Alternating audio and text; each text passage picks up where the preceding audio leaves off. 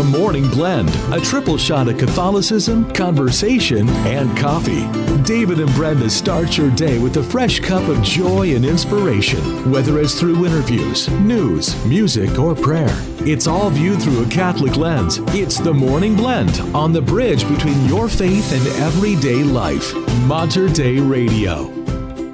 And a very good Tuesday morning to you, January 24th at 7 a.m. David and Brenda with you on The Morning Blend. Thank you so much for joining us. And uh, Brenda, let me just tell you this right now. What's that? What a pleasure it is to work with you today. What a very nice compliment. Thank you for that. well, and the reason I'm telling you this, There's always a reason. that's true. It's National Compliment Day. Oh, that's fantastic. I love that. There you go. Uh, now I'm going to have to think of a compliment for you.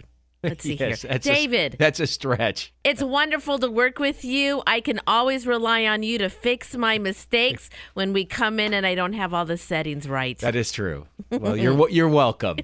Thanks. Uh, my favorite complimenter, though, of all, Yes? that would be Eddie Haskell. Oh, he made it an art. Yes, my Mrs. Cleaver. Mrs. Cleaver. What a lovely dress you're wearing this morning. Thank you, Eddie. Thank you, Eddie. That's National for you. give a compliment. for you youngsters, you may not get that reference, but uh, if you remember, Leave It to Beaver. Eddie Haskell Yeah. was the friend. You know, receiving compliments, people sometimes have difficulty with that. And I think it is, uh, you know, sometimes they talk about that lie, that internal lie Yes. that we listen to, and it makes it difficult for people to accept compliments Sure. about themselves. Yeah. You think, oh, that's not really true. They're just saying something nice. It's National Compliment Day. He doesn't really think that. He just made that up to That's right. say something, you know. And we've got to learn to not listen to that voice and accept a compliment for exactly what it is. Exactly. Something nice about you. You are a lovable person who has done good things, and you know a compliment is worthy. Yeah, exactly. No, I like that. That's Okay. very true. Yeah, a lot of people I think are, you know, humble, embarrassed sometimes by a compliment. Oh, shucks. No, thanks. Thank you. They Yes. don't really mean that, Yeah, exactly. right? no, I do really. I really it. do mean that, Yeah, David. You always you. help me out. Well, you as well. So anyway, here we are. It's the uh, Mutual Admiration Society this morning. So how are you feeling today? I'm feeling much better. Yeah, you look better. Thank you. Yesterday, I was wondering why I had come to work Yeah. in the morning. It been- took me a while to kind of get my day moving. Today, I feel fantastic. Ready to go. Ready to go. You know something, David? I can't believe I forgot to ask you about this yesterday. Mm-hmm. Did it snow in Portland on Saturday? Oh yeah, big time. It did. See, Yeah. and it did in Vancouver too. Yeah. Who knew? I know. Where was it in the report that snow was in the forecast? Nothing stuck ever. No. But there was some big white flakes coming down for a oh. little while. Oh, definitely. Yeah. In fact, I was kind of amazed. It's like, wow. In fact, I was out driving. I was running some chores, and I was driving in heavy snow, and it's just like, wow, this is kind of crazy. Didn't stick, so it wasn't. Yeah. It wasn't tricky driving, but it was pretty. It was very pretty. Yeah. Now, I've checked two sources uh, looking ahead to the end of the week because I heard this on the radio, but National Weather has not talked about this. It's not on their radar. They say by the weekend, we're going to get some frigid air coming down from Canada, and we could be seeing that again. A Let little bit of transition Yeah. of rain snow mix on some of the mornings leading into Sunday, Monday, Tuesday, maybe. Right. I see here. I'm looking at Sunday on the National Weather Uh-huh. Service. It says slight chance of rain and snow showers. Snow level 400 feet, Yeah. but then sunny. But later sunny, in the yeah, day. later in the day. Yeah. So, but like just like it happened on Saturday, Yeah. just kind of that transition time, we might be getting a little bit more. So, The low Sunday night, 23. yeah, That's that was chilly. the uh, see. That's that chilly Arctic air coming down from Canada. I know. Well, it's winter. Get don't get your gloves put away or We coats. had the big snowstorm last year. It was in March, wasn't it? we did. Didn't we I have a so. big? We big had a couple snow? of inches Yeah. there. I mean, not Uh, huge, but, around yeah. this time, it seems like over the past few years, kind of towards the end of January, well, is when we'll have that snowstorm that'll kind of shut us down for a little bit. Right. Uh, I think back in 2017 was just about a week ago, the anniversary that we had like that eight, ten inches Yeah. across the region. So, See, I mean, we're, we're not out of oh winter no, we, by we a got long shot. We got a long. We're not even in February. No. Got a long way to go. Uh, what do you have this morning? Well, boy, David, this is some big news that broke open yesterday for those of us living on the north side of the river and across the Archdiocese of Seattle. They launched their Partners in the Gospel initiative, but for the faithful coming to Mass each week, see it as just closing many churches across Western Washington. Mm. All right. This is big. Yeah, yeah. Well, anxious to hear about that. Speaking of a big, how about that big sinkhole at Cape Kiwanda? What? Isn't that is amazing? incredible. Yeah. So we both we've been there. Yes. We've walked this area. I've walked this area many times. And uh, anyway, kind of crazy. I saw the photos of this. Anyway, we'll talk about that as well in the news. All right, we got a very full show to get to, so we better get after it. Here is Matt Maher and Deliverer. We are the Morning Blend right here at Mater Dei Radio, the bridge between your faith and everyday life. I was a drifter, I had nowhere to go. I was hanging by threads of dust and bone. Every angel I knew was singing, Son, come home. But the melody was hard to sing along. Oh God, you're my deliverer. One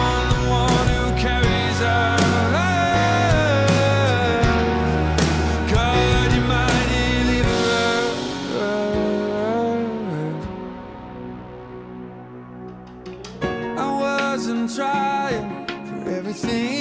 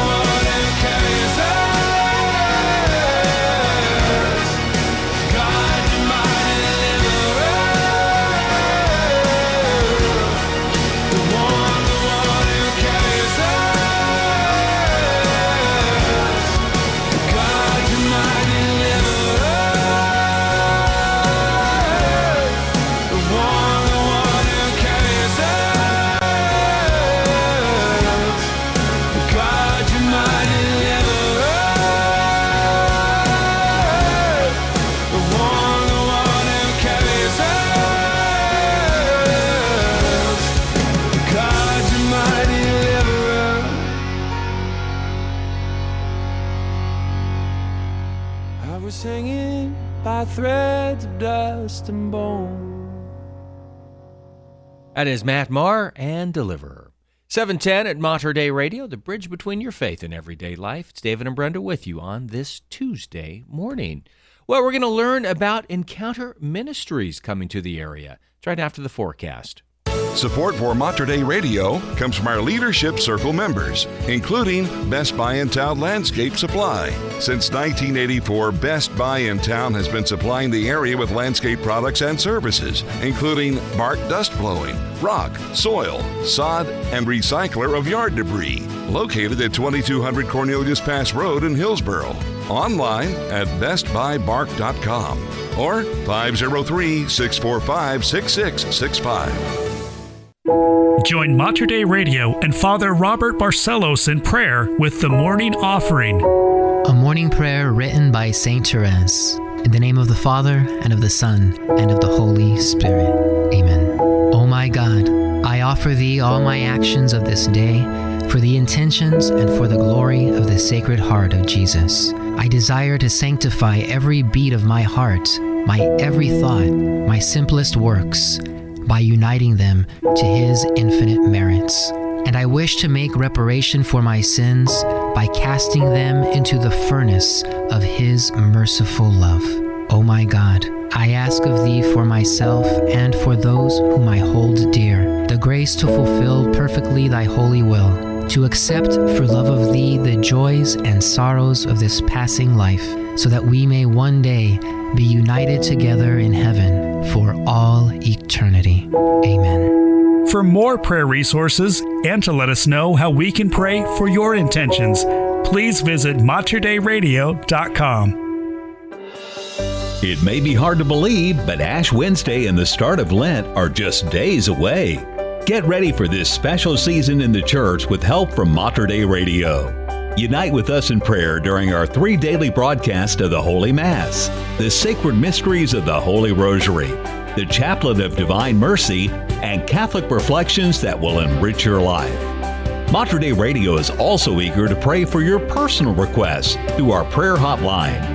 You can send an intention to our prayer team now by clicking the pray button on the Hail Mary Media app and materdeiradio.com or call directly to the prayer hotline at 503 285 3737. That's 503 285 3737. Lent will be here before you know it. Make sure you're ready to pray with the Hail Mary Media app and Mater Dei Radio, leading souls to Jesus through the Blessed Virgin Mary.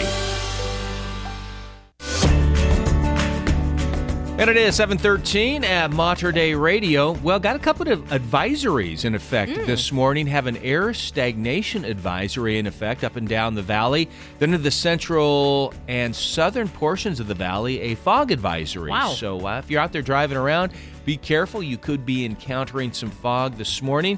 We will see some partly sunny skies later today with a high of 45 degrees. Then patchy fog again overnight tonight, low of 38. And then for Wednesday, air stagnation advisory continues. Mostly cloudy skies, a high of 49. Currently, it is 40 degrees at Our Lady of Lourdes Catholic Church in Vancouver. And it is 39 degrees at Holy Cross Church in Portland. When Christ sat with the apostles at the Last Supper, he spoke to them and said this Believe me that I am in the Father, and the Father is in me or else believe because of the works themselves. Amen, amen, I say to you. Whoever believes in me will do the works that I do, and I will do greater ones than these because I am going to the Father. Well, then a few verses later, he goes on. I'm going to ask the Father, he says, he will give you another advocate to be with you always well, we know what happens in the Acts of the Apostles because they tell us of all the things the apostles were able to do. Well, has that gift of Christ through the Holy Spirit, is it still among us today? Well, a school of ministry is preparing people to encounter the Holy Spirit. And joining me today is Kevin Minetti. He is the director of the Encounter School of Ministry, set to open here in Portland later this year. Hello, Kevin. Thank you so much for joining the show today. Hi, thanks for having me. Well, Kevin, I read that that was uh, something that happened more than 2,000 years ago. And I think about kids and young adults when they are presenting themselves for confirmation. we don't see flames of the Holy Spirit descending upon them. So I think we think that it's something different than what happened to the apostles versus what we see at confirmation. Is that the same thing? The gifts that the apostles received, the same as what our kids are getting at confirmation? I would say it's exactly the same. It's the same Holy Spirit. When Holy Spirit comes, sometimes um, there's something that's more, I want to say, just liturgical and how um, we traditionally experience Holy Spirit um, through the practical signs. But then there's also something that reacts to a gift of faith. And faith, we understand in in um, St. Paul's letters, it says um, we are transformed by the renewal of our minds. So we actually get more full of faith the more that we come into agreement with what the Father wants. That's why Jesus walked in that authority and with the power and signs and wonders, is because his mind was completely conformed to his Father. So he was able to receive those. So when you talk about the ministry school of what we're doing, it's all about that transformation. Who am I before God? And how do I come into agreement with? with what he wants and we find that when we when we press into that agreement and we learn what Jesus actually said, what the Bible actually said, um, more is available to us than than we ever thought, and that's that's what's intended, not just for the ones starting ministry schools, not for the ones in saint books, even though we have a wealth of history of all these saints that have so many signs. It's for every believer. Kevin, I believe many people may be familiar with the charismatic movement and that's somehow people kind of like I'm I'm not too sure about that. Encounter mm-hmm. ministry though sounds to be so much more full. Tell our listeners about what is Encounter Ministries and how it formed. Absolutely. So the the mission statement I would say of of Encounter Ministries is drawing from the richness of our Catholic heritage Encounter Ministries exist to teach, equip, and, and activate disciples to demonstrate the love of God through the power of the Holy Spirit to their sphere of influence. So we're really not we're we're not calling ourselves charismatic, although we believe that every person should have charisms, um, which are, are are the gifts of the Holy Spirit to empower the church to effectively evangelize. You can't dismiss the charismatic dimension of the church, but I think the charismatic movements in the past have often developed um, a, a, culture, um, if you will, to them, um, where sometimes you see that they're operating in the charisms, other times you see maybe it's it's more emotion based um, that people want a place to express themselves. And and nothing against expressing emotions. I i personally love to express my emotions in my faith. I think that's part of being human. Um, but we also want to to really embrace the the orthodoxy of the church and how there's such such a rich foundation to our faith to the signs and wonders. I mean you can't miss it if you go through the gospels or the the uh, acts of the apostles. It's like it's like a miracle book. I think i heard the statistic that one third of the gospels is jesus's signs and wonders. So it just it blows me away um, to see uh, how much this is supposed to be a part of the life of the church and it's not just a, a sideshow to our ministry and evangelizing something i do want to share uh, I'm excited specifically to to start a campus in Portland. Um, this was one of the teachings that was part of the school, and there's this part of the Gospels where Jesus is is is saying his woes, like "Woe to you." Jerusalem, woe to you. I, will miss the cities here, but he said, if uh, Nineveh had seen the signs and wonders that you see, they would have believed. Or if Tyre and Sidon had seen what was done among among your midst, they would have believed. And some of sometimes we we look at that scripture and we think like, oh yeah, shame on you, shame on you. But you don't look at the other part. It says, no, wait, wait. If the heathen territories, the ones that are unchurched, saw these signs and wonders, they would have believed. So that makes me really excited to start spreading the gospel in in power evangelization and equipping people to expect more in a place that is very unchurched and to see, hey, if our traditional models aren't working, if if people aren't really just listening to truth, they're they're almost like we've heard your morality, we know your religion, but I want to see that I can actually have a real encounter. We, we get to say, here's the foundation that we have in the history of of the Word that we can bring alive in our Catholic tradition and watch what God does and partner with that. A real encounter is what Kevin hopes to bring to the Portland area in a new Encounter School of Ministries. It is set to begin bringing people into its classes later this year. Kevin is joining us today to tell us a little bit more about Encounter Ministries.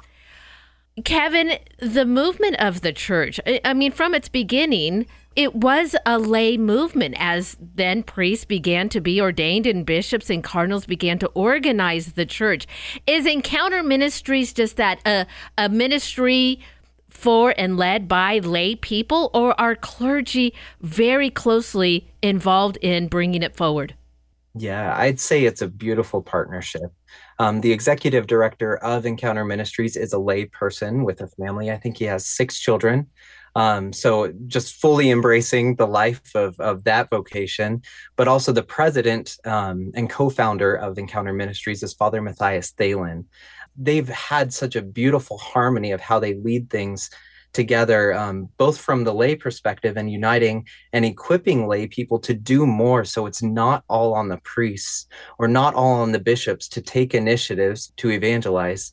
However, there there is also a great reverence and respect for the magisterium. And you'll notice if you've ever seen the encounter logo, right in the middle of it is a monstrance. The symbol of the O is actually the Eucharist right there, um, because this this is believing in in the power of the sacramental church.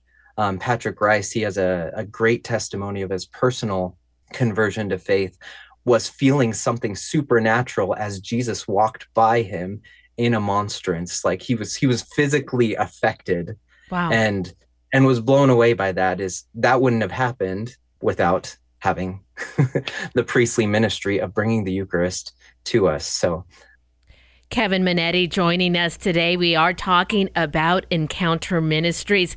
Kevin, I have really enjoyed our conversation so far today. I am coming up against my break. Can you stay with me through the break so we can continue our discussion in the next half hour?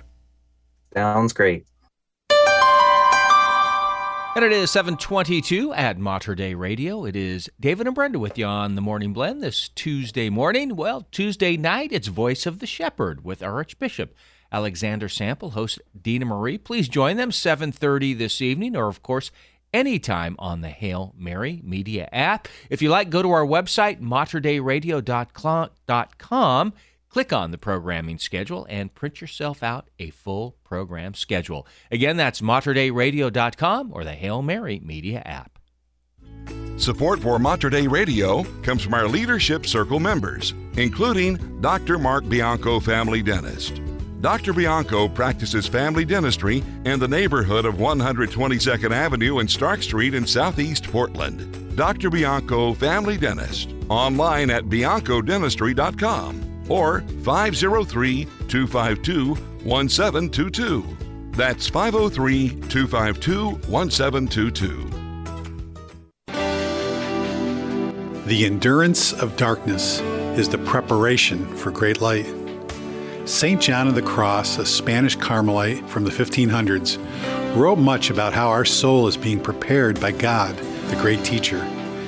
It is our own vanity and pride that brings darkness into our lives. But when we learn to be silent in prayer, to be still, it is then that God begins to heal our wounds and speaks to us. St. John of the Cross spoke of our struggles drawing us closer to God with confidence, strength, and enlightenment. Like chasing a bird, understanding the workings of God may be very elusive. As we are transformed in small steps, we are gradually brought into the light of Christ. Yes, the endurance of darkness is the preparation for great light. This has been a bit of Catholic encouragement from Michael Gisandi. Support for Mater Dei Radio comes from our Leadership Circle members, including Westside Masonry Incorporated, providing residential masonry projects in brick, block, concrete, and cultured stone. For more information on fireplaces, patios, driveways, hardscapes, excavation, retaining walls, and fencing, call 503 805 7464. Westside Masonry Incorporated, CCB number 167779. What do the famous Batmobile, Love Bug, and Mystery Machine have in common? They were all given to Mater Dei Radio's vehicle donation program. Well, not really, but they could have been, and you could do the same. If you have a car, truck, van, RV, or boat that you no longer need, consider donating it to Mater Dei Radio. It's quick and easy and a likely tax deduction for you, and you'll be supporting uplifting Catholic radio programs. Information on our website at materdeiradio.com. The Morning Blend. Two hours a day for two times the fun. Two times the fun. On Mater Dei Radio, the station dedicated to the Blessed Virgin Mary. 726 at Mater Dei Radio. Well, you could see a change with COVID vaccinations. We'll tell you about it in the news. And the Archdiocese of Seattle launched their Partners in the Gospel initiatives. Why the need to close churches, I will explain coming up. Here is Ricky Vasquez and House of Cards. And we are the Morning Blend right here at Mater Dei Radio, leading souls to Jesus through the Blessed Virgin Mary.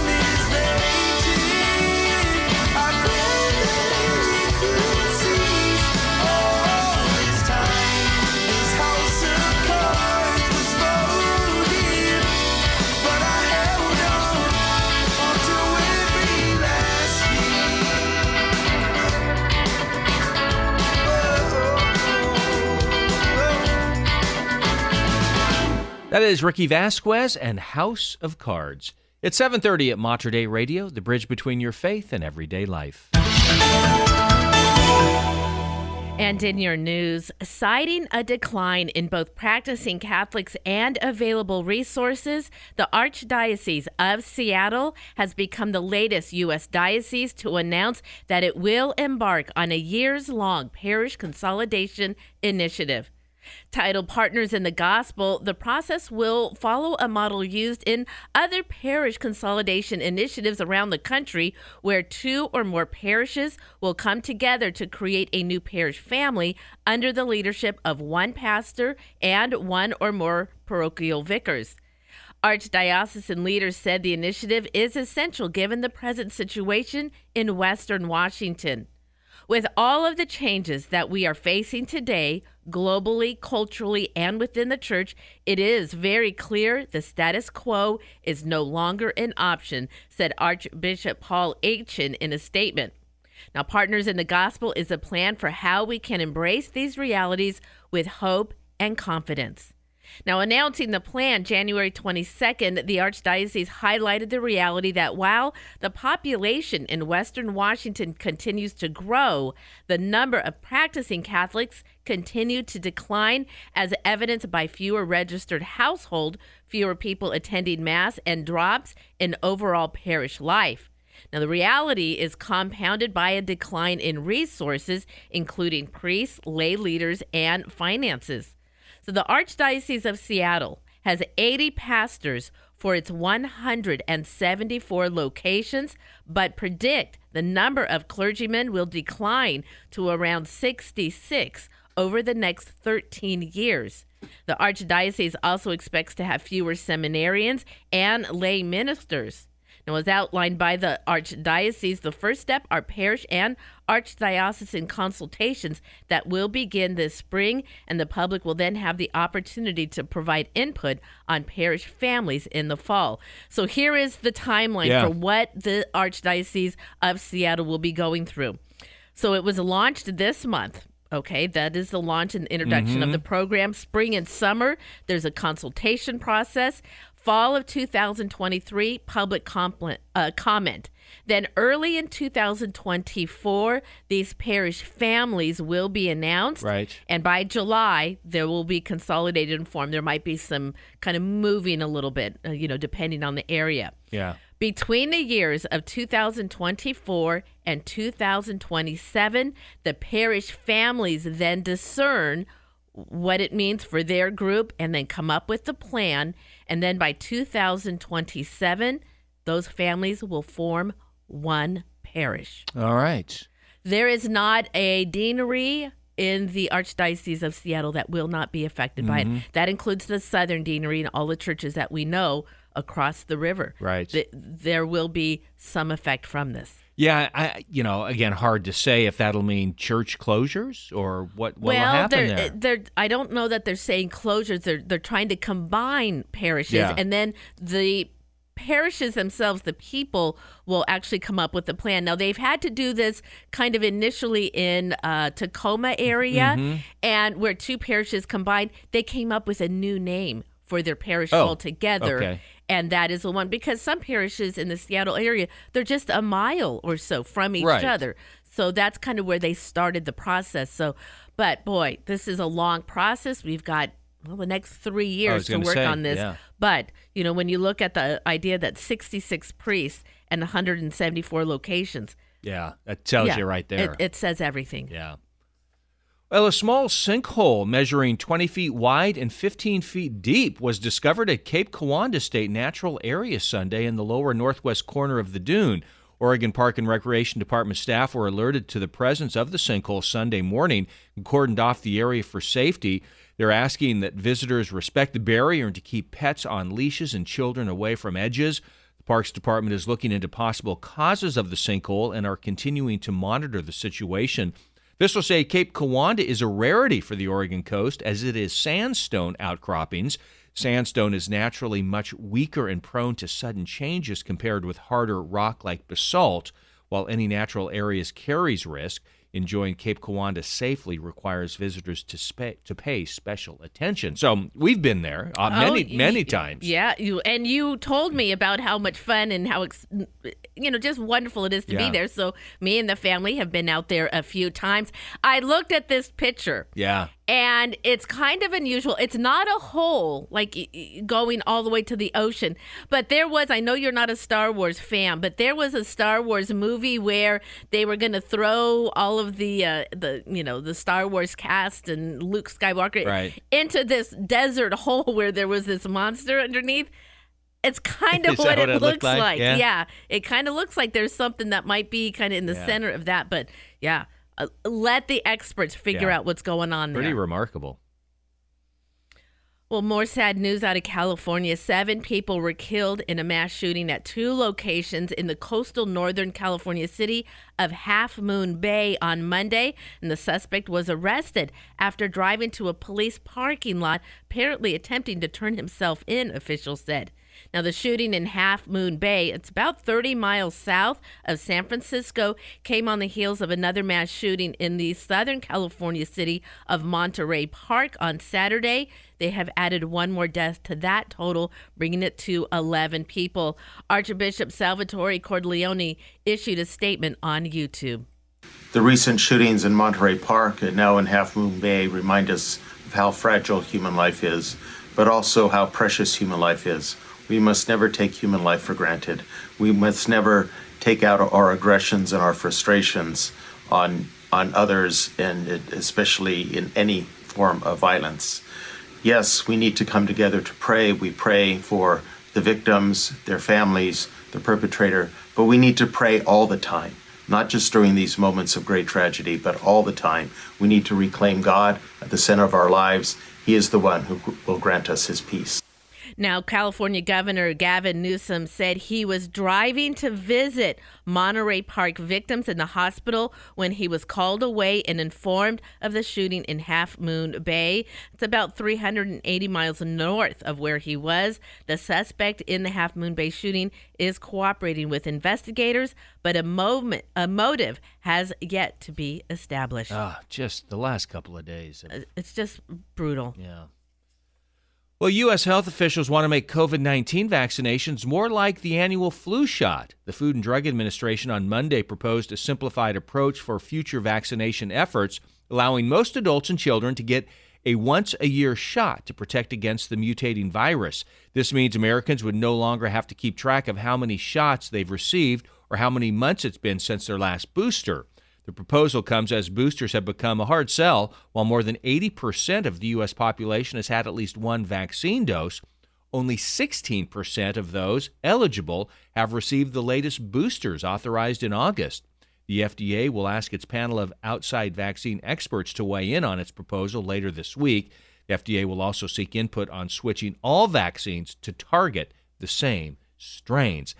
That would be great if they could come up with just one, one, vaccine. yes. You go get your flu shot and your COVID shot, and boom, you're done and for done. the year. Yeah. And then uh, will it eventually be an opportunity to just it's one shot COVID Yeah. and and flu All all, in one. Yep, Maybe that's- that'd make it even easier.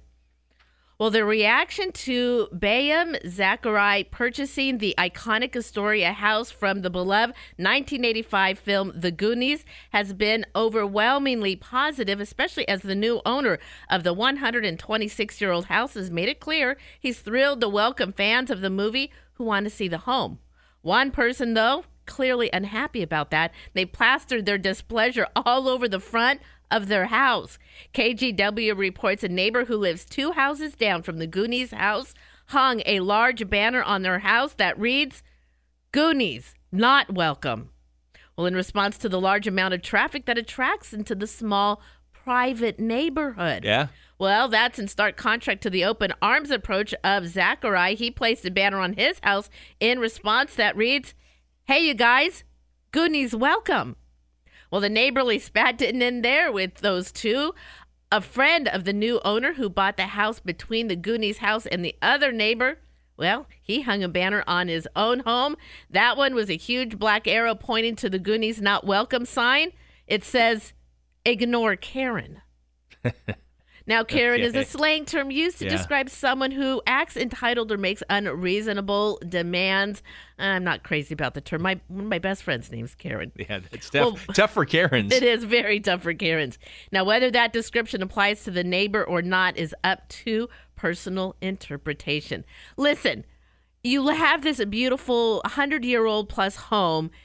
Imagine this back in 2015, on the 30th anniversary of the film, 1,500 visitors a day Yeah. were coming into the neighborhood to take a picture of themselves in front of that house. So, you know, as a neighbor, you would, you know, you you want to be kind, you want to be tolerant, but at the same time, I could kind of sense how that would feel a little intrusive. You want to have a party at your house, but there's no parking because Yeah. Goonie fans are all over the place. I think they need to get together, have some coffee. Have some coffee. Work Let's it work out. it out, Work friends. it out. I think right. there is a path forward for sure. Yeah. Well, hopefully they can work it out. That's tough. In sports, nice bounce back game for the Portland Trailblazers following their collapse to the Lakers Sunday night. Last night at the Moda Center, Portland blasted the San Antonio Spurs 147 to 127. Offensively, the Blazers had it going, shooting nearly 60% from the field and hitting 20 of 33 three pointers. Damian Lillard notched 37 points and 12 assists for Portland. Teammates Anfernee Simons scored 26 points, and Jusuf Nurkic, collected 25 points, 11 rebounds, and 7 assists. Now, while the Spurs have the fourth worst record in the NBA, things get a little more challenging for the Blazers tomorrow evening when they face the Utah Jazz.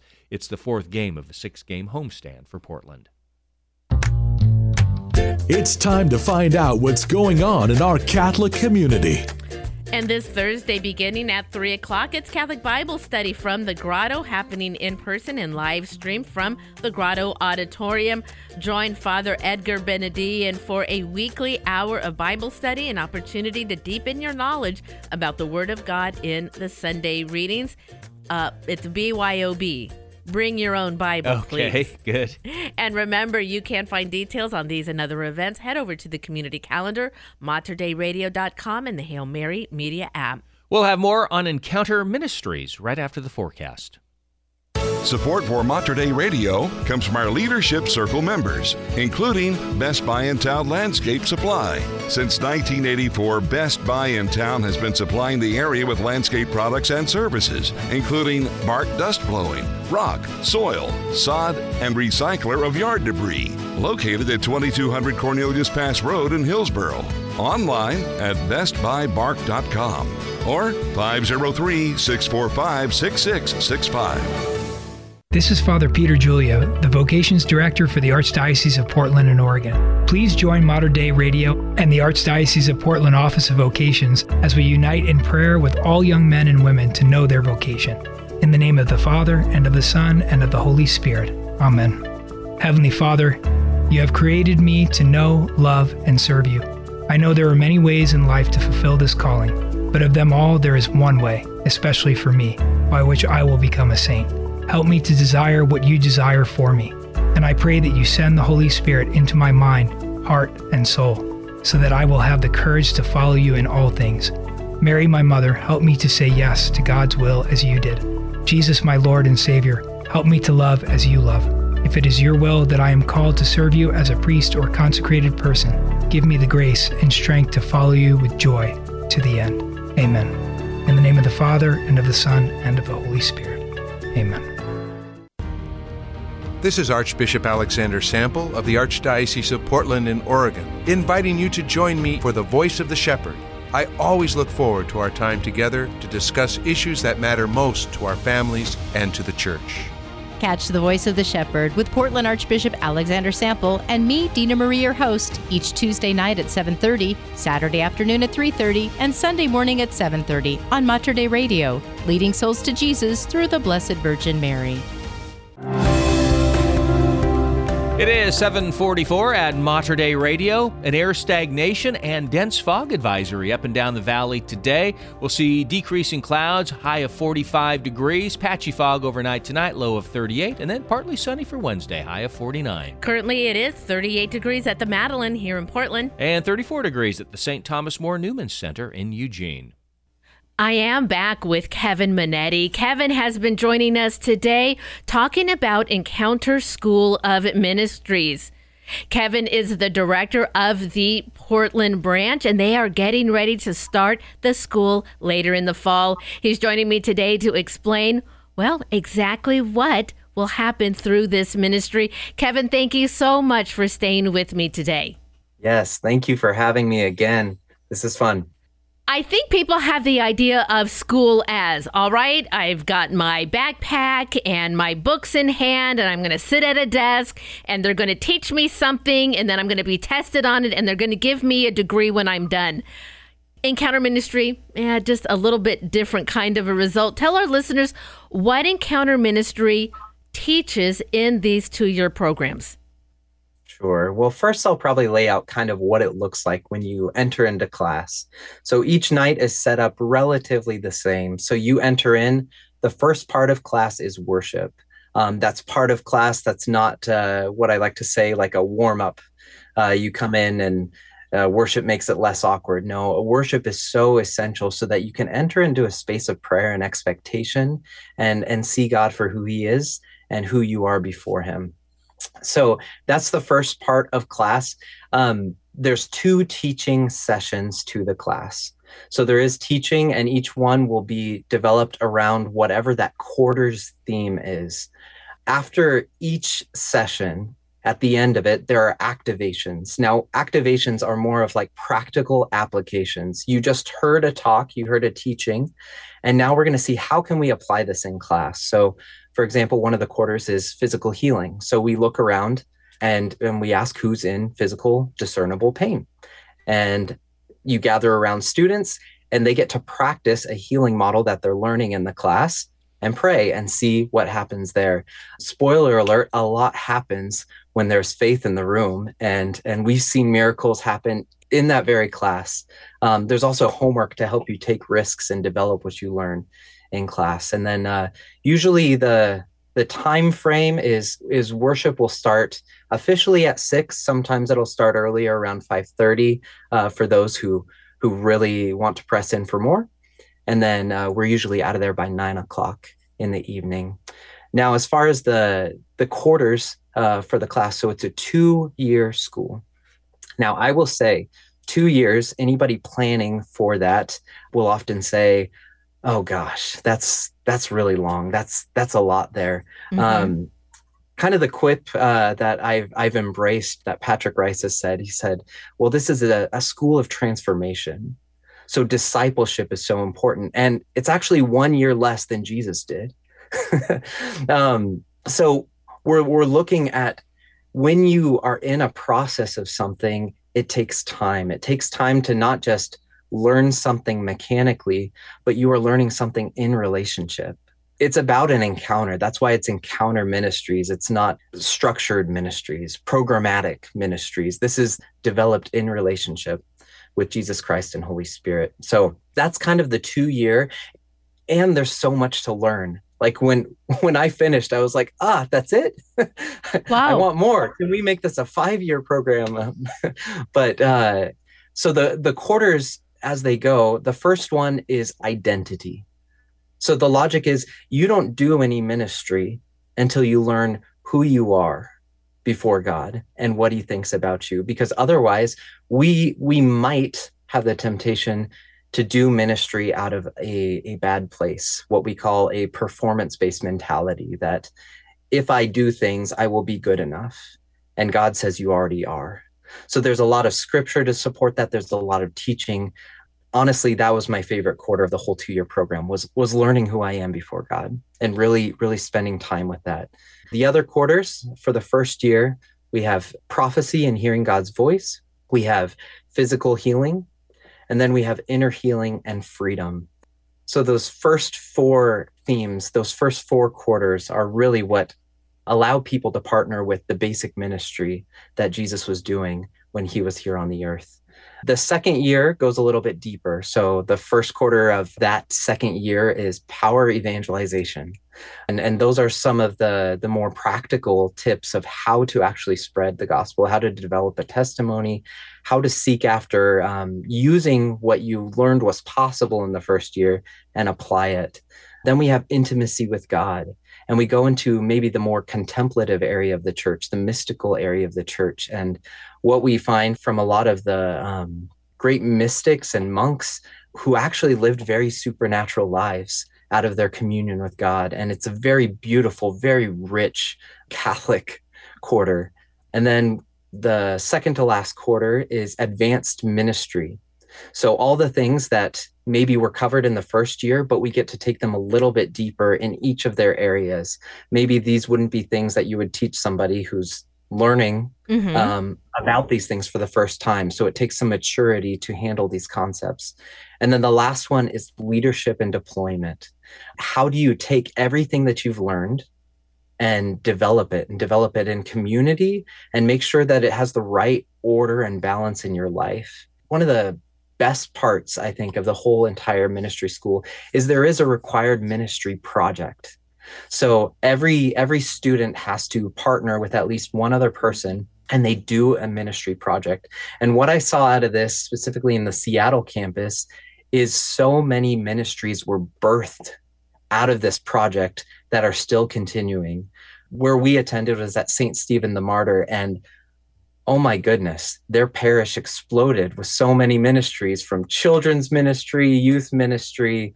There was so many things that happened out of that is is it's not just good enough to learn and absorb all this content. It's really designed what are we going to do with it? We have, we have a hurting world. How are we going to take these tools and spread them? And and maybe it's not just in the church. Like some people were ministering in the shopping mall and they'd go and pray for people. And then when people find out these are Catholics, wait, wait, wait, what? like these wow. are Catholics that are stepping out and ministering, and I'm being loved on while I'm in the shopping mall. Like something's different. Wow, that sounds incredible. And it is part of the Encounter Ministry School that will be opening their branch here in Portland later this year. Kevin Manetti is the director of the school in Portland, and he's joining us today. Okay, Kevin, so they put these two years in, and then what happens? What's the purpose of preparing these people, and, and what do they do once the schooling portion is done? Yeah. I think I've heard it said from both Patrick and, and Father Mathias that their goal is not to build a big ministry, their goal is to build big people. So our goal in encountering Christ, and I think Jesus's goal of encountering anybody that he met was to make them into Christians, little Christs, rep- replicas, disciples of who he is. So we're looking that if someone who is authentically Christian, who has been trained and believes what Jesus taught, enters into a room where there are hurting people, where there are people that are broken either emotionally or physically, their chances of getting better just increase by you walking into a space. That's ultimately our goal. We would love to see great ministries. We would love to see radical conversions and transformations. But the reality is, if you walk in, we, we want people that are so authentically dialed in that they change their sphere of influence wherever that may be. Well, so often, Kevin, and you point out that perfectly with your example that when we do ministry, while we are doing the ministry for someone else, what we get back through doing that ministry feels even greater than what we are able to do. So it sounds just like a really amazing program getting off the ground here in Portland. So for listeners who are intrigued the way that I have been in our discussion, where can they find out more information about what's happening here in Portland? Sure. Well, I'll say applications are going to open for the school starting January 15th. So they will be open. Um, and the school itself will start in September. Now, we'll have a summer event to really kind of give an introduction to the school, or for those that can't make the school, um, it's just a, a small preview that's going to happen over the summer. But if they want more information on that or where all of our details will be posted, it's encounterschool.org slash Portland. And we also have a Facebook page set up. We'll probably have more social media set up soon. And that's Encounter School of Ministry Portland campus. But I'll say encounterschool.org slash Portland. It'll talk about all the details of the school, kind of give you some more videos of what's happening nationally throughout Encounter Ministries, not just in our Portland campus. Wow, Kevin, just what an incredible opportunity and what a leap of faith that you have taken in order to bring this to our area, an area so in need of a ministry like Encounter Ministries. Thank you so much for your work. Thank you for joining me today. Absolutely. Thanks for having me, Brenda. And again, that is Kevin Manetti, the Encounter School of Ministry Portland branch director. Now, what I'm going to do is I'm going to add the link that Kevin was just talking about where you can find out more information about the school and Encounter Ministries. I'm going to add that link to the podcast of this interview. You can access that podcast at materdeiradio.com and also through the Hail Mary Media app. It is 756 at Mater Dei Radio. David and Brenda with you on the Morning Blend. Don't forget about that free Hail Mary Media app. You can find out all the details on our website at materdeiradio.com. Support for Mater Dei Radio comes from our Leadership Circle members, including Dr. Mark Bianco, family dentist. Dr. Bianco practices family dentistry in the neighborhood of 122nd Avenue and Stark Street in Southeast Portland. Dr. Bianco, family dentist online at biancodentistry.com or 503 252 1722. That's 503 252 1722. Bringing souls to Jesus through the Blessed Virgin Mary. This is Mater Dei Radio, KBVM Portland, Salem, Vancouver, KMME Cottage Grove, Eugene, Springfield, translator K235BF Eugene, and streaming at materdeiradio.com. Hi, everyone. This is David from Mater Dei Radio's Morning Blend. I would like to invite you to check out my new podcast, On the Go, where I have a chance to visit with coaches, musicians, artists, and more. We go a little bit more in depth with the podcast, which hopefully gives you a little more insight into the good folks we talk to. It's On the Go, available on your favorite podcast platform or Mater Dei Radio's free Hail Mary Media app. I'll talk to you soon. The Morning Blend. It's a cup of joy with David and Brenda on Mater Dei Radio. 757 at Mater Dei Radio, and another tech company making cuts. We'll tell you who in the news. And St. Francis de Sales, six words to live by. I'll tell you what they are coming up right after Awaken the Saint.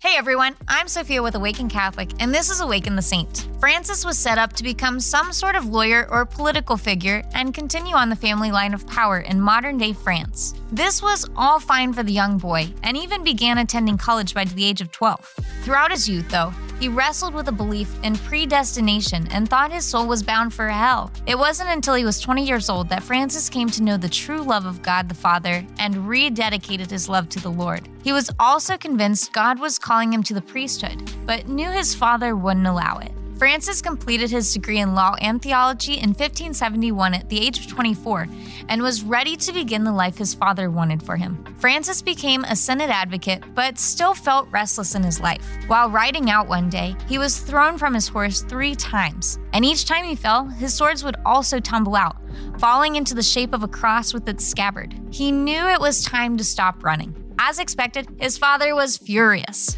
Francis was throwing away a career and an arranged marriage for the priesthood, but Francis knew it was time to drop everything to follow God. His parents eventually came to accept his calling after he exhibited his gentle and joy filled lifestyle. Father Francis was ordained around the time of the Calvinist uprising in Switzerland, and he made it his mission to re educate the countryside Christians however he could. His gentle and clear explanation of the faith would actually come to bring many back to the faith and was even able to minister through sign language to the deaf, making him the patron saint of deaf people. Eventually, he became Bishop of Geneva, where he would remain until his death in 1622. But before that, he met and befriended a very important saint in his journey, Jeanne de Chantal. With her help, they developed the Order of the Visitation through corresponding letters that still survive to this day. While founding the order, Bishop Francis began to feel the weight of his ministry. He became the spiritual director for countless people through writing letters, and he was intentional about each word he wrote. The bishop was known for his patience and was noted to have told Jeanne in one of his letters, I have more than 50 letters to answer. If I tried to hurry over it all, I would be lost. So I intend neither to hurry nor worry. This evening I shall answer as many as I can, and tomorrow I shall do the same, and so I shall go on until I have finished. His teaching that all Christians are called to sainthood, and not just the clergy or those in religious life, was the foundation for the Second Vatican Council's universal call to sainthood. It was because of the gentle but caring doctor of the church that we've come to recognize all types of saints in the church, both religious and lay Christians alike. You and I are both called into this mission to reach heaven and remain with God for eternity. After all, that's what being a saint is. We don't have to be fully removed from the world or in a religious order to experience holiness. They definitely help, but we no longer see them as a requirement. How are you living your life as if you're called to holiness? What's holding you back? St. Francis de Sales, pray for us.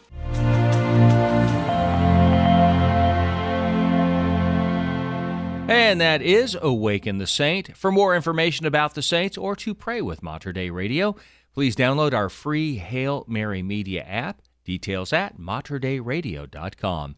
It's 801. And in your news, on a Monday, the president of the German Bishop Conference said he welcomed a letter from the Vatican detailing their concerns about the push for a permanent synodal council that would be a new controlling body of the church in Germany. In a statement published on January 23rd, Bishop George Batzing of Limburg said the German diocesan bishops had discussed the letter and would seek to discuss the matter further in the near future. At the same time, Batzing dismissed concerns that a German synodal council would have authority over the bishops' conference and undermine the authority of individual bishops as unfounded. Now, Catholic News Agency in Germany reported these concerns were addressed in the latest letter from the Vatican because five German bishops asked Rome to do so. Now, running to four pages, the latest Vatican letter to Germany said was approved by Pope Francis and signed by the Vatican Secretary of State, Cardinal Pietro Parolin. Well, another tech company downsizing, Spotify, said Monday that it will cut 6% of its workforce to reduce costs what has become a familiar refrain the past several weeks. In a letter to employees posted on the company's website, CEO Daniel Ek took full responsibility for the job cuts, which he called difficult but necessary, adding in hindsight he was too ambitious in investigate or investing ahead of Spotify's revenue growth. Now, the Stockholm headquartered music streaming business had about 9,800 workers as of the fall of 2022. It reported a loss of $248 million in its most recent financial quarter as operating expenses shot up by 65%. It has been a difficult time in the tech world over the past few months. Amazon, Google, Microsoft, and Facebook parent Meta have all announced plans to cut more than 50,000 employees from their collective ranks. Wow. Spotify. Incredible. Yeah. Another one. Well, a long awaited and often delayed murder trial for convicted killer Warren Forrest is finally underway in Clark County. Jury selection began Monday morning in the trial connected to the death of Martha Morrison in 1974. The trial is expected to last three weeks and could have nearly 100 witnesses called to the stand, two of whom survived attacks by Forrest decades ago. Lawyers will spend most of the day picking a jury, and opening statements could begin Tuesday morning. Forrest, now 73 years old, was initially charged in 2019, but the pandemic delayed the trial multiple times. Additional delays were caused when the lead prosecutor became a judge. Now, in 2015, through DNA, the Washington State Crime Lab identified a stain on a dart gun as Morrison's blood. The judge ruled the dart gun and other Lacamas Lake evidence can be used against Forrest when he faces a new jury 48 years after Wow. Morrison disappeared. That's something. 40, nearly 50 years. Hmm. Well, the case is closed on Ford Explorer SUVs that were being investigated for exhaust odors in the passenger cabins. The National Highway Traffic Safety Administration says it reviewed more than 6,500 consumer complaints, tested SUVs in the field, and called in a variety of automotive and health experts before making the determination. After a six year review into the matter, the government road agency determined that the Explorers do not have high levels of carbon monoxide in the cabin and don't need to be recalled. The probe covered nearly 1.5 million Explorers from 2011 to 2017 model years. Many complaints came from police departments that used Explorer interceptors as patrol vehicles. The agency determined that sealing issues due to installation of sirens, lights, and other police items were responsible for some of the elevated exhaust levels in the cabins. Well, two teenagers were arrested on Saturday afternoon after police say they carjacked a woman at knife point at Vancouver Mall and led officers on a chase th- south to Clackamas County. Vancouver police said the victim parked her car in the parking lot on Northeast Vancouver Mall Drive and was walking toward the mall when two boys approached her and demanded her keys. One of them pulled out a knife and threatened her. Williams told KGW that one of the juveniles threatened to cut her face, so she handed over the keys as the suspects got into her car and drove off. Officers spotted the victim's vehicle nearby, tried to pull it over, but driver kept on going. And witnesses told KGW that P, uh, that police tried to put down spike strips on Interstate 5 205 near the Glenn Jackson Bridge. The pursuit continued for about 18 miles into Clackamas County, where witnesses reported it came to an end in the parking lot of Clackamas Town Center. This is really sad. Police said the two suspects, a 13 year old boy and a 14 year Oh, boy, gosh. taken into custody. Mm. Sorry about that, Yeah. guys. Well, in sports, what a season it has been so far for Alex Fowler of the University of Portland women's basketball team. For the second time this year, the forward from Australia has been named the West Coast Conference Player of the Week. Fowler averaged 19 points, 6 rebounds, and 2.5 steals per contest in road wins over St. Mary's and the Pacific Tigers this past weekend. She also eclipsed 1,900 points while becoming the third pilot ever to do so. Fowler was now just 35 points away from tying Martha Sheldon as the all time leading scorer among pilots. She's going to get there with only 35 points. Yeah, Absolutely. for sure. Portland is 8 and 1 in conference play. That's their best nine game conference start since the 1996 97 season. Pilots host Pepperdine Thursday night. Well, so much of what we read or watch online today is written to go viral or to get clicks, as they say. The advice we see is trendy and will quickly change the next fad. So, where can we go when we are looking for trustworthy, time tested wisdom to guide us in our lives? Well, we can go to the church. As St. Peter once said, Lord, to whom shall we go? You have the words of eternal life. And so we can go to the Catechism, the Bible, and the many writings of saints and theologians. Spiritual writers don't vie for your attention and flatter your ego so that you will watch all the account videos on their Instagram page. Instead, the saints write in a way that's straightforward, honest, and full of wisdom. Well, Teresa Barber from Aleteia.org says she started listening to audiobooks while doing her daily chores. And lately, well, she's been listening to St. Francis de Sales' Introduction to the Devout Life when doing her family's laundry. One phrase from it really stuck with her. And he wrote, Say frequently, in the midst of your contradictions, this is the path to heaven. Hmm. Well, this is how Teresa puts it. Saying these words draws me out of whatever struggle I'm facing to see things with an eternal perspective instead. I would compare it to hiking a really difficult trail and pausing from looking down at your feet to look up. Remember why you're doing this and appreciate your glorious destination that is ahead. She says there's so many contradictions you might be facing, including starting a new school or job, moving to a house, or enduring an illness, or even grieving a loved one.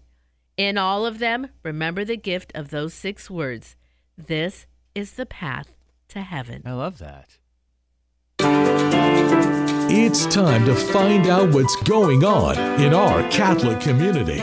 This Friday beginning at 4 and then also again on Saturday beginning at 8:30. It is the Roman Catholic Challenge 2023 at Aquinas Hall, Holy Rosary Parish in Portland. Come and see this exciting Jeopardy style competition in which teams of 5th through 12th graders demonstrate their knowledge of their faith. Remember, you can find details on these and other events. Go to the community calendar, materdeiradio.com, and the Hail Mary Media app. And we have a homily highlight coming up with Monsignor John Cihak. It's right after the forecast. Support for Mater Dei Radio comes from our Leadership Circle members, including Best Buy in Town Landscape Supply. Since 1984, Best Buy in Town has been supplying the area with landscape products and services, including bark dust blowing, rock, soil, sod, and recycler of yard debris. Located at 2200 Cornelius Pass Road in Hillsboro. Online at bestbuybark.com or 503 645 6665. Support for Mater Dei Radio comes from our Leadership Circle members, including the Portland Division of the World Apostolate of Fatima. WAF is the only Fatima organization worldwide to speak in the name and with the authority of the Church on Fatima. The World Apostolate of Fatima promotes the faithful message of Fatima, including praying the Rosary daily and practicing the First Saturday devotion. WAF information can be found at bluearmy.com. Find the peace you need by joining Mater Dei Radio and the Benedictine monks of Mount Angel Abbey on the Hail Mary Media app. Throughout the day, you can break away from the stress and worry of your world and journey to the Abbey Church on the hilltop for a live stream of the Liturgy of the Hours. In addition to these peaceful times with the monks, the Hail Mary Media app also features Mater Dei Radio's live broadcast, podcast of all our original programming, including shows available exclusively on the app, an interactive community calendar of Catholic events, your own customizable schedule of personal prayer reminders, and much more. Download some peace into your life today. Look for Hail Mary Media in the App Store, Google Play, or click materdeiradio.com for all the details. Find your peace with the Benedictine monks of Mount Angel Abbey on the Hail Mary Media app. From Mater Radio, the bridge between your faith and everyday life. And it is 812 at Mater Dei Radio. Well, we do have an air stagnation advisory in effect throughout the Willamette Valley. You get down to the central southern part of the valley, also a dense fog Uh-huh. advisory in effect as well. A little chilly too. We'll have decreasing clouds today, a high of 45 degrees. Patchy fog again tonight and tomorrow. Then tomorrow, partly sunny skies, high of 49. Currently, it is 35 degrees at St. Philip's Catholic Church up in Woodland. And 30 degrees at St. Edward's Church in Lebanon. Need a recap of Sunday's readings? It's time for Homily Highlights on Mater Dei Radio. And today's homily highlight brought to you by Monsignor John Cihak, pastor at Christ the King Church in Milwaukie. Well, one of my very best friends is Father Derek Lappe. He's a priest to the Archdiocese of Seattle, and if you've ever been up to Bremerton, the Navy town, uh, he's the pastor there. And we met in seminary, gosh, well over probably close to 30 years ago. And uh, he grew up in Longview, Washington, and when we were at the seminary, I was, I was from Oregon, and he was from Washington, and we were in Rome, and so we, like, we hit it off immediately. But we talk every week, and a lot of times we're just we're, we're kind of pinging off each other about the homily, about what we should talk about. And, and we, he was sharing with me uh, this this story from his own life that I thought would be good to help illustrate the gospel. So, so Father Lappe, um, when he was a young teenager, his life was on a very bad trajectory after his parents' divorce that, uh, that after that happened, he and his, his brothers and his other sisters just started to, to go in the wrong direction. And he, he remembers is that Jesus intervened in his life in a very powerful way through his priest, the new priest that had come to Longview to be pastor. His name is Father Hans Olsen. And and he was a, he's a man's man. He's, uh, he's fatherly. He's faithful. He's orthodox. He, he celebrates the sacraments with reverence, with great love for the saints and the church. He loved his people. And Father Lappe says, that guy changed my life. Like it set my life back on a trajectory to where he, be, he could become a priest. And uh, his, one of his brothers, who's, who's, a, who's a Marine officer, um, just simply says, That guy, Father Olson, that guy saved my life. Father Olson's impact on those young boys had a massive ripple effect for the good. If you think about it, well, Father Olson, why did he become a priest? Well, he felt called to be a priest when he was very young, but his dad was against it. In fact, at the time, his dad wasn't even Catholic. And most of his brothers went off into the family car business, and that was an easy, natural path to a life of, of comfort and security. And, uh, but no, he chose the seminary, and he went, and because he was faithful and orthodox, go, getting through the seminary in the 1980s wasn't an easy thing. And there's a lot of excuses that Father Hans could have given not to be a priest. And then it makes you think, like, without Father Olson, what would have become of Father Lappe and his life? And Father Lappe is a great priest. He's an inspiring priest, and he's been a priest for over 20 years now. Imagine the ripple effect what Father Hans Olson had on Father Lappe, and both of them in their priesthood on so many other people. And you can trace this back to the church, to the gospel, to the priesthood of the very first men who gave their yes to Jesus. You know, one of the first things that Jesus does when he begins his public ministry is that he calls these men, these fishermen who will become fishers of men. And the apostles are on the lake fishing. They're in the middle of their work, their business, their daily life, and Jesus walks into their life and he meets them there and he says, Come after me, and I will make you fishers of men. And what does St. Matthew tell us? Peter and Andrew. At once, they left their nets and followed him. And James and John, immediately, they left their boat and their father and followed him. There's something about Jesus. There's something about his presence, his voice, his words, his summons his call, his invitation, that inspires these men to trust him and to leave everything behind so that they can say yes to follow him. And this will begin their great journey and adventure, watching, listening, experiencing our Lord in those three years at his side with those huge ups and downs, triumphs and defeats, clarity and misunderstanding, strength and weakness, their own sin and His grace, until He sends them out to the ends of the earth to teach His saving gospel to the whole world, and ultimately to give their lives to witness to the truth that Jesus Christ is God and that He saves us from sin and death. These men went deep with the Lord, and this massive ripple effect right, which changed the course of his human history and continues down through the ages. What about us? Jesus is calling. He's called us to follow him. You know, and we need more priests, right? We don't have enough priests. We need more holy people. And you know, when you think about, well, there could be reasons why fewer young men today are, are choosing the priesthood. Could be just being, having difficulty making a lifelong commitment, right, which seems to characterize the younger generation. Fears, right? What will my parents and friends think? Will I be happy? Or just being formed in worldly desires and not holy desires so that I don't, I'm not, I don't think what God wants. I think about what I want. Or maybe just living a worldly life so that what God wants never really c- comes up on the radar. I want this house, this car, this career, this hobby, this relationship, whatever that might be.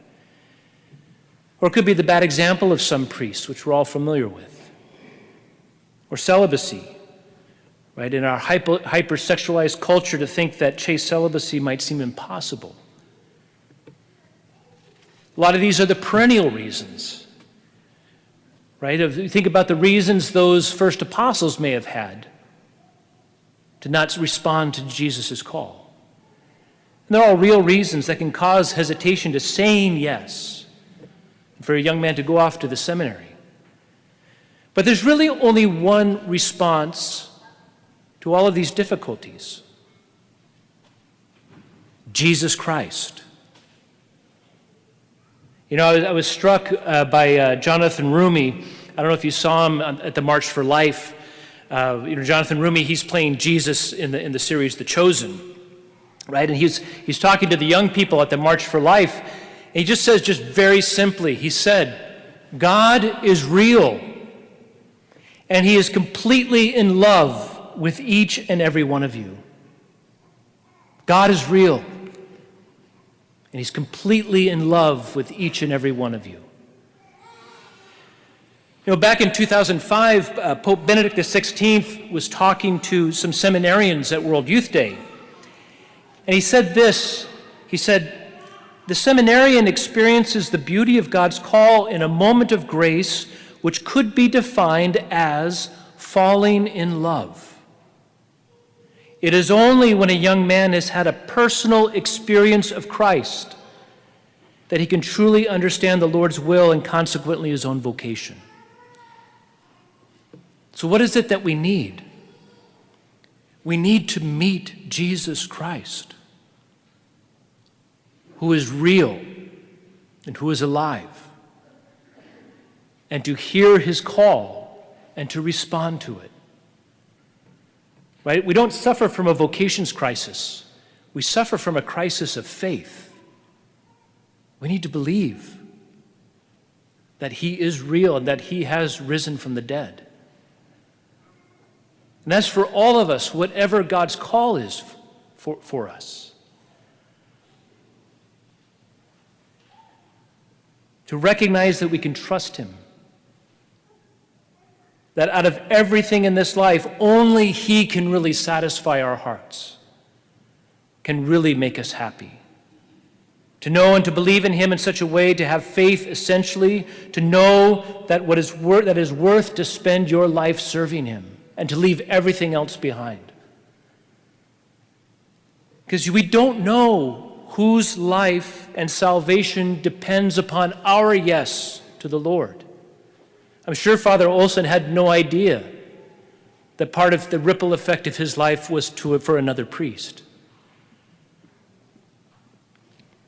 St. John Paul II, back in 1998, he was talking to some altar servers who had come to Rome on pilgrimage. And he he said this to them He said, The modern world boasts of the enticing door which says everything is permitted. It ignores the narrow gate of discernment and renunciation. I am speaking especially to you, young Christians, particularly to the many altar servers who have come to Rome these days on pilgrimage. Pay attention. Your life is not an endless series of open doors. Listen to your heart. Do not stay on the surface, but go to the heart of things. And when the time is right, have the courage to decide. The Lord is waiting for you to put your freedom in His good hands. Your life is not an endless series of open doors. It's not a life of day after day of endless possibility. Why? Because love requires commitment. And we can't have love without committing ourselves, which means to make a choice, a choice for Him. And that is today's homily highlight with Monsignor John Cihak, the pastor at Christ the King Church in Milwaukie. You can listen to that podcast again on our Hail Mary Media app or go to our website at materdeiradio.com. And while you're there, Check out the community calendar. Boy, it is really filling up during these ordinary weeks of the church and ways that you can really get involved in a new ministry in the Archdiocese or spend a little bit of time on retreat. You can find out all of the events coming up. Again, it is the community calendar under the Get Involved menu, materdeiradio.com, and also access it on the Hail Mary Media app. Support for Mater Dei Radio comes from our Leadership Circle members, including Dr. Mark Bianco, family dentist. Dr. Bianco practices family dentistry in the neighborhood of 122nd Avenue and Stark Street in Southeast Portland. Dr. Bianco, family dentist, online at biancodentistry.com or 503 252 1722. That's 503 252 1722. Facing difficult problems in your marriage. Oregon Retrouvaille is a lifeline to married couples, helping them restore their marriage and rebuild a loving relationship. Catholic in origin, this Christian marriage program is open to all married couples, no matter what age, walk of life, faith, or ethnic background. Oregon Retrouvaille is a practical program to improve communication, build stronger marriages, and help couples reconnect. Presenters are not trained marriage counselors, but rather couples sharing their personal stories and the tools that they use to rediscover their love. Begin your journey to healing. All it takes is a decision to find out more. Go to helpourmarriage.org and start the process today. That's helpourmarriage.org to learn more about this transformational program. Oregon Retrouvaille, a lifeline for married couples. Are you searching for stories of how God is transforming lives in profound and creative ways? Do you want to be inspired to join the mission of evangelization? I'm Miriam Marston, host of Blazing the Trail, and each week through interviews, scripture, and song, we explore what it looks like to share the gospel with courage and hope. Please join me on Wednesdays and Sundays at 7:30 p.m. right here on Mater Dei Radio or anytime on materdeiradio.com or the Hail Mary Media app. Lattes and cappuccinos may be tasty, but it's the morning blend with David and Brenda that will get your day started right on Mater Dei Radio. It's 826 at Mater Dei Radio, and we'll tell you about a sinkhole on a popular dune at the Oregon coast in the news. And the Archdiocese of Seattle launched their Partners in the Gospel initiative, but the faithful coming to Mass each week see it the closing of many churches across Western Washington. I'll have that story for you, plus more coming up in news. Here is Francesca Battistelli. He knows my name. And we are the Morning Blend right here at Mater Dei Radio, the bridge between your faith and everyday life. Spend today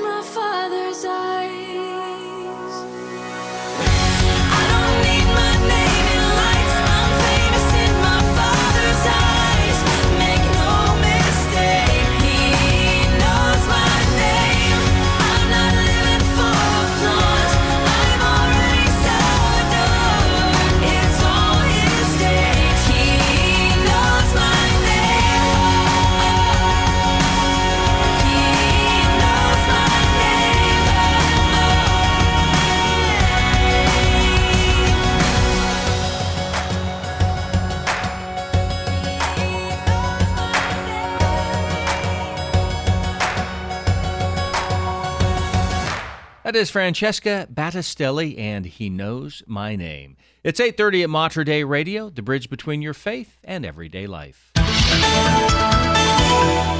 And in your news, citing a decline in both practicing Catholics and available resources, the Archdiocese of Seattle has become the latest U.S. diocese to announce that it will embark on a years long parish consolidation initiative.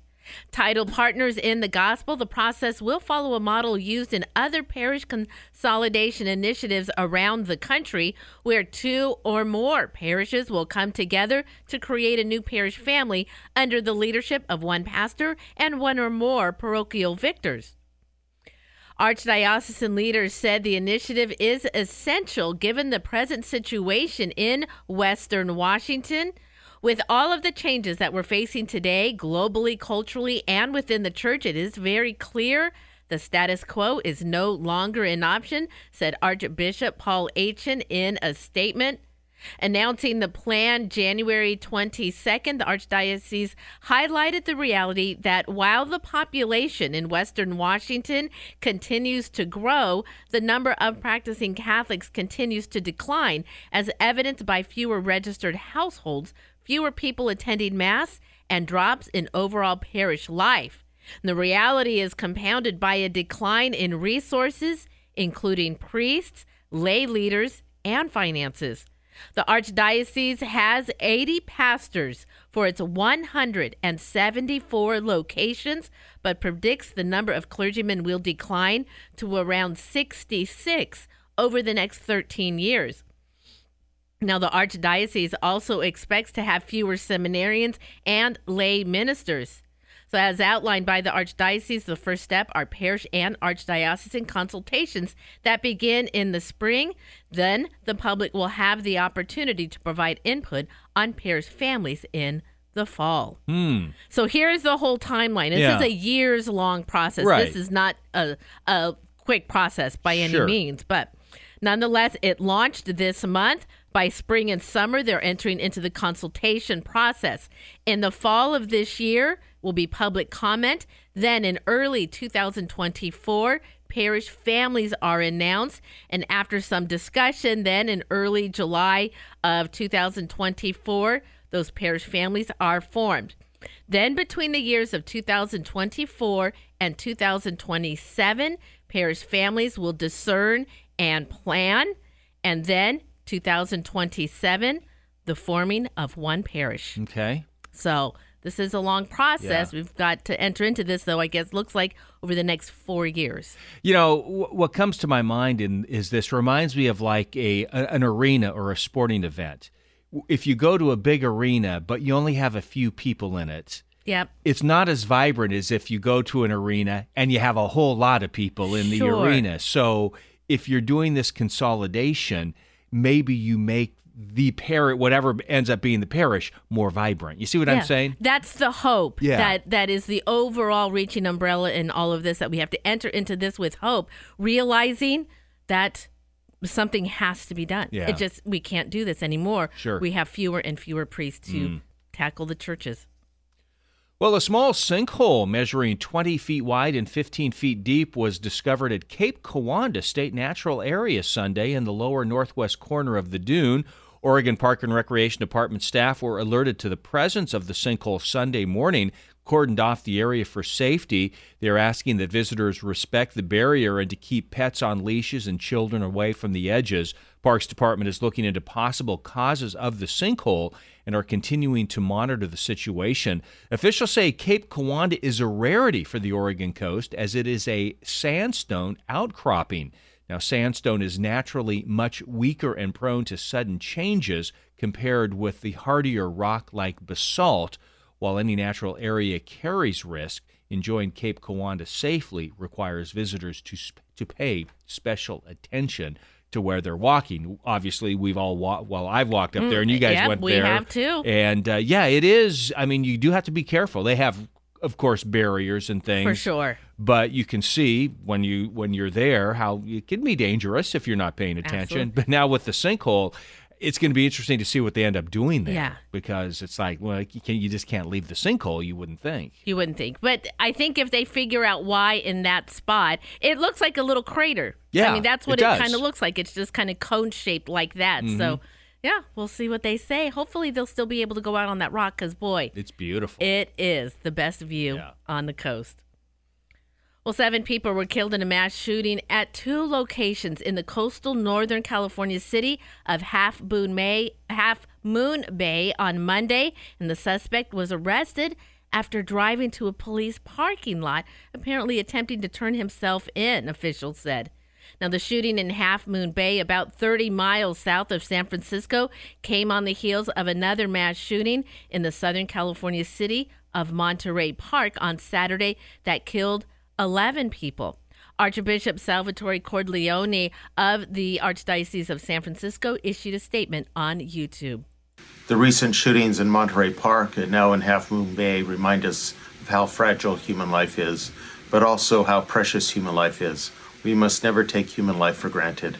We must never take out our aggressions and our frustrations on on others, and especially in any form of violence. Yes, we need to come together to pray. We pray for the victims, their families, the perpetrator, but we need to pray all the time, not just during these moments of great tragedy, but all the time. We need to reclaim God at the center of our lives. He is the one who will grant us his peace. California Governor Gavin Newsom said he was visiting Monterey Park victims in the hospital when he was called away and informed of the shooting in Half Moon Bay. About 380 miles to the north. The suspect was cooperating with investigators, but a motive had yet to be established. You know, you and I were talking about this this morning when we came in, and we were both just like, what do you say anymore? I- I don't ever want this to just become a common announcement where, where it's like we're just listing Yeah. numbers this week of mass shootings. And boy, it it feels that way so much. And thank you, Archbishop Corleone, for for giving us words of hope. Absolutely. Well, U.S. health officials want to make COVID 19 vaccinations more like the annual flu shot. The Food and Drug Administration on Monday proposed a simplified approach for future vaccination efforts, allowing most adults and children to get a once a year shot to protect against the mutating virus. This means Americans would no longer have to keep track of how many shots they've received or how many months it's been since their last booster. The proposal comes as boosters have become a hard sell, with more than 80% of the U.S. population having at least one vaccine dose. Only 16% of those eligible have received the latest boosters authorized in August. The FDA will ask its panel of outside vaccine experts to weigh in on its proposal later this week. FDA will also seek input on switching all vaccines to target the same strains. That would be nice if you could get it Mhm. down to one vaccine and if you get the flu shot and the COVID thing together. And yeah, I mean, it would. I, I think a lot of people just kind of, you know, uh, did I get a booster? Okay, get- just- yeah. Yep. If you So- could do it all at once, I think that they would be have more success in people getting it. Yeah. Well, the reaction to Behman Zakeri pur- purchasing the iconic Astoria house from the beloved 1985 film The Goonies has been overwhelmingly positive, especially as the new owner of the 126 year old house has made it clear he's thrilled to welcome fans of the movie who want to see the home. One person, though, is clearly unhappy about that. They plastered their displeasure all over the front of their house. KGW reports a neighbor who lives two houses down from the Goonies house hung a large banner on their house that reads, Goonies, not welcome. Hmm. and in response to the large amount of traffic it attracts to the small private neighborhood. Well, that's in stark contrast to the open arms of Z- Zachary. He placed a banner on the house in response that reads, Hey, you guys, Goonies, welcome. well, the neighborly spat didn't end with those two, though. A friend of the new owner who bought the house between the Goonies house and the other neighbor, well, he hung a banner on his home. That one says, Ignore Karen, with an arrow pointed to the unwelcome sign. Huh. Of course, we know Karen is that slang term used to describe someone who acts a little entitled. I don't like the use of that word. I think it's time Yeah. to put that to rest, but that is what he said. Yeah. Now, whether that description applies to the neighbor or not is up for personal interpretation. But just imagine this back in 2015, on the 30th anniversary of the film, brought as many as 1,500 visitors a day to the house, leading to the home's previous owners to temporarily cover the house in tarps with a posting sign that said, no trespassing. Yeah. So, Yeah, I don't know what the answer is on this one. Uh, I don't know what the city code is. Like Yeah? if there is a city code that, you know, kind of overlaps all of this. I'm not I'm not aware, but that could be the case. a coming together Yes. of the neighborhood, I think, would be a good step in the right direction. Yeah, hopefully they can do that and figure it all out. Well, in sports, nice bounce back game for the Portland Trailblazers following their collapse to the Lakers Sunday night. So last night at the Moda Center, Portland blasted the San Antonio Spurs 147 to 127. Offensively, the Blazers had it going, shooting nearly 60% from the field and hitting 20 of 33 three-pointers. Damian Lillard notched 37 points and 12 assists for Portland. Teammates Anfernee Simons scored 26 points, and Jusuf Nurkic collected 25 points, 11 rebounds, and 7 assists. Now, while the Spurs have the fourth worst record in the NBA, things get a little more challenging for the Blazers tomorrow evening when they face the Utah Jazz. It's the fourth game of a six game homestand for Portland. It's time to find out what's going on in our Catholic community. And next Monday at 7 o'clock p.m. is the But for the Grace of God presentation at St. Henry's Parish in Gresham. Gresham. The Justice and Peace Committee of St. Henry Parish invite all to a free presentation by three panelists who will share what is being done in our community to address the issue of homelessness and help those living on the streets. Attendees will have opportunity to ask questions. And remember, there is more information on these and other events going on in our neighborhood. Just head over to the community calendar. You're going to find it under the Get Involved menu at materdeiradio.com and the Hail Mary Media app. It is Tuesday, so that means it is Tech Tuesday. Sarah Kinsey going to join us right after the forecast.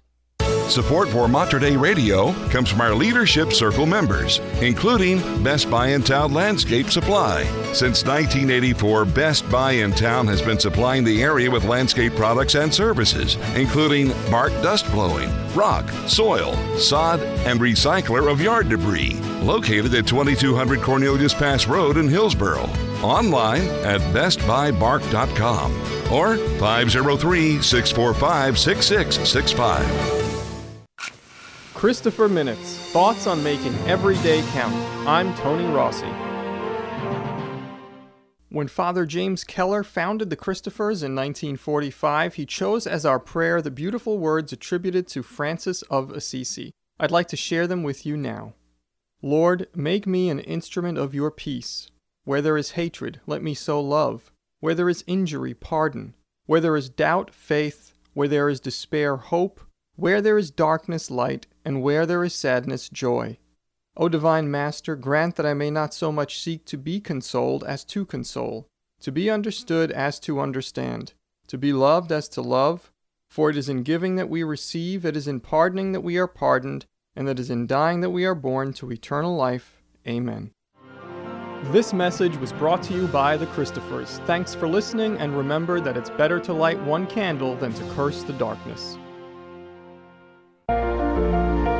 Support from Mater Dei Radio comes from our Leadership Circle members, including Blessings from Heaven, the peaceful place to shop for all things Catholic. Blessings from Heaven has a variety of gifts for all occasions and many other Catholic items to choose from. Located on the corner of 3rd and Southwest Tucker Avenue in Beaverton, Blessings from Heaven is open Tuesday through Saturday. For more information, call 503 644 1814.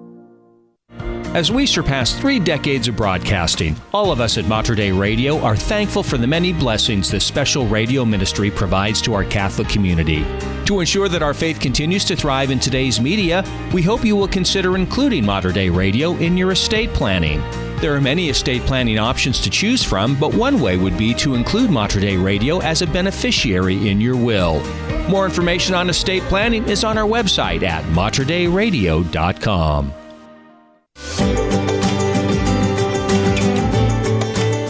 is 8:45 at Mater Dei Radio. Well, kind of a. We, it's funny. We were looking out the window, and where we're at, we're up a little higher, and we're not in the clouds. But then I was looking down below, and it looked foggy. So we'll have to ask Sarah that if she had encountered fog on her way in this morning. There is a dense fog advisory and air stagnation out there. The dense fog advisory more in the central southern valley air stagnation advisory up and down the valley. We'll see decreasing clouds today with a high of 45 degrees. Tonight, patchy fog, low of 38. And then for Wednesday, partly sunny skies, high of 49, although that air stagnation advisory will remain in effect. Currently, it is 41 degrees at St. John the Evangelist Catholic Church in Vancouver. And it is 40 degrees at Holy Family Church in Portland. Well, every Tuesday at the 8:40 or so uh, spot, Sarah Kenzie joins us. We talk a little Tech Tuesday. We let you know what's coming to your inbox this afternoon from Mater Dei Radio. Today, Sarah jumped road debris and work and all kinds of things, but she has made it here on time. Was it foggy? Actually, wasn't. Not where I was. All right.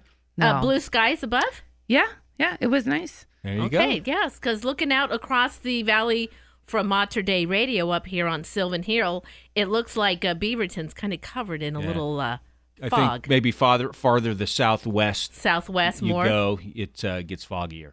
Okay. So But I- beware yeah, of that. Give yourself time. Maybe just finish off that cup of coffee and listen to some Tech Tuesday with Sarah Kenzie joining us today. So, all right, Sarah, you are ready to go, though, with a new email that is hitting the inboxes of listeners across the area today.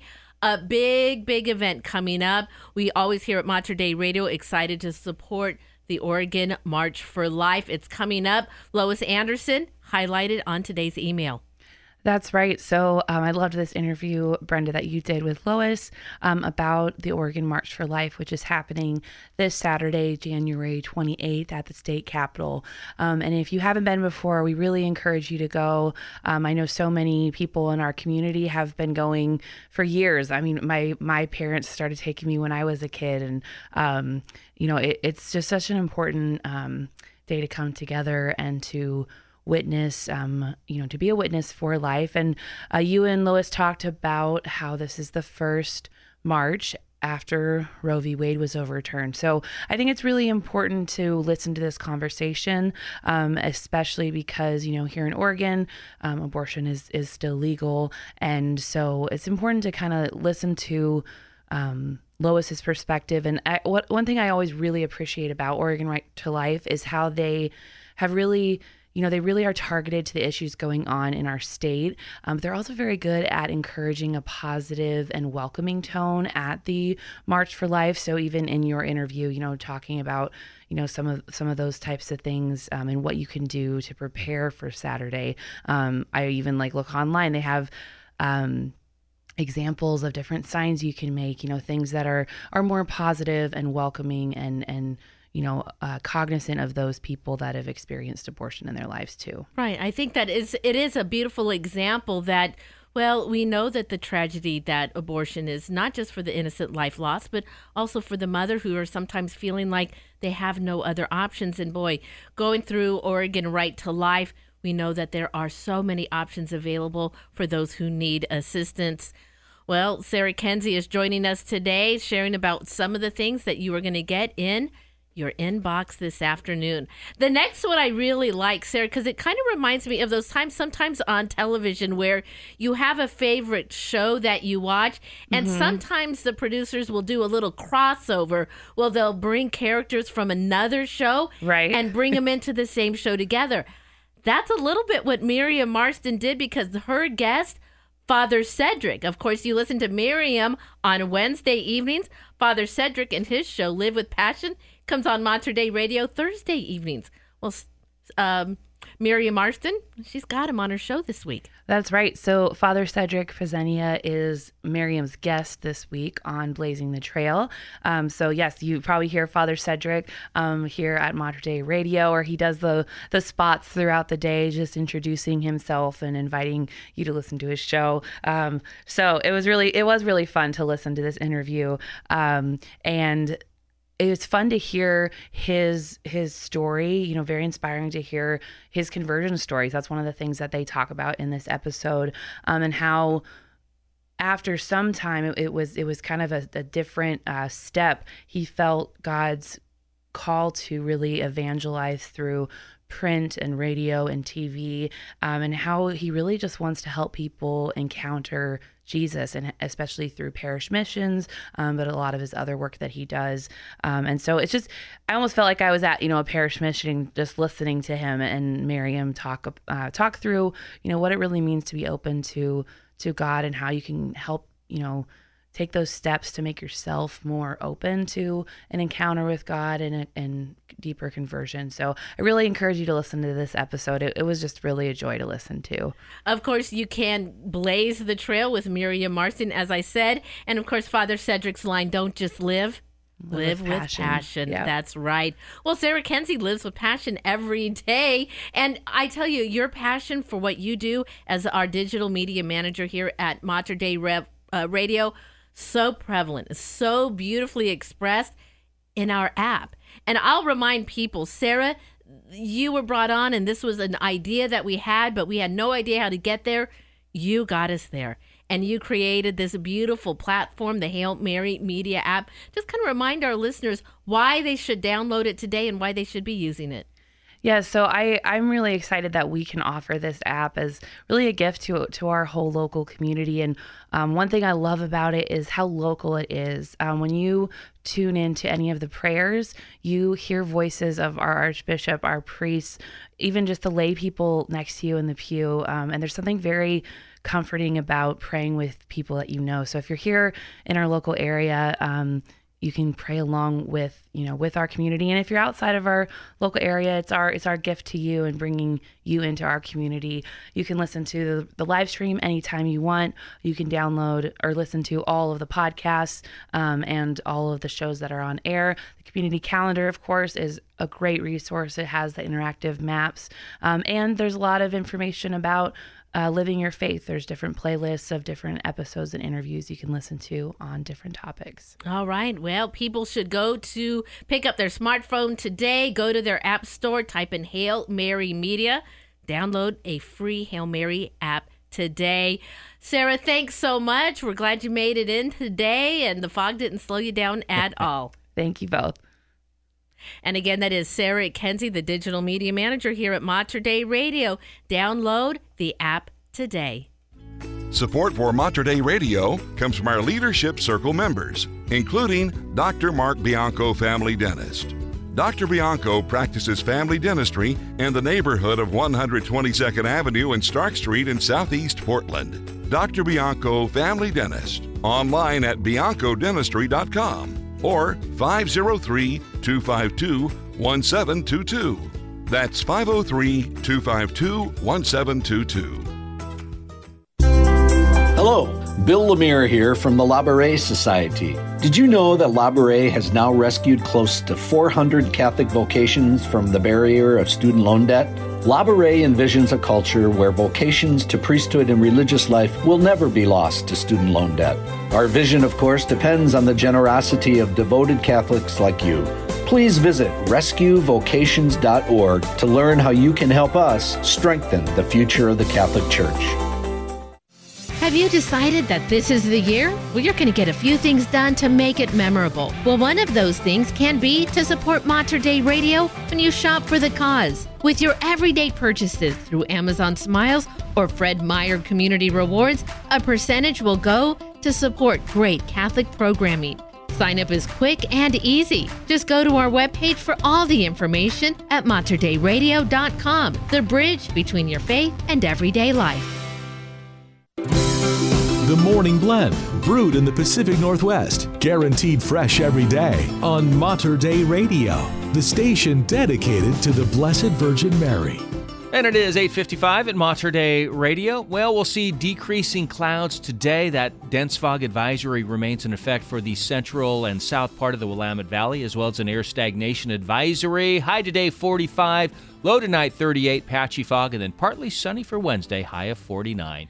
It's currently 40 degrees in the Rose City. And closing out our show today, here is PJ Anderson. Your grace is amazing. And we are the Morning Blend right here at Mater Dei Radio.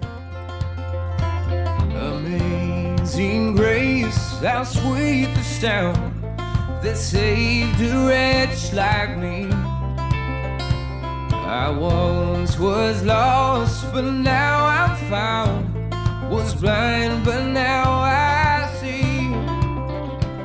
Was grace that taught my heart to fear, and grace my faith believe.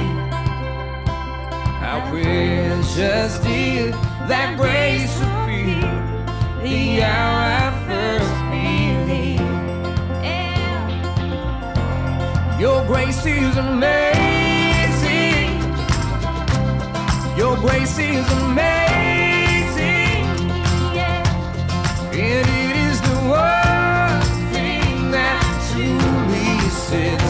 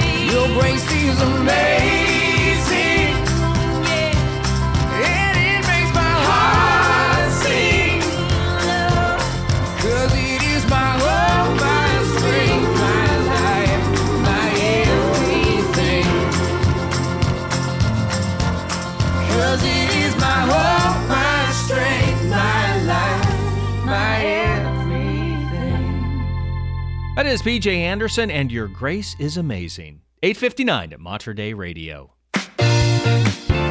Thanks so much for tuning into the Morning Blend on this Tuesday. David and Brenda with you. We do appreciate it.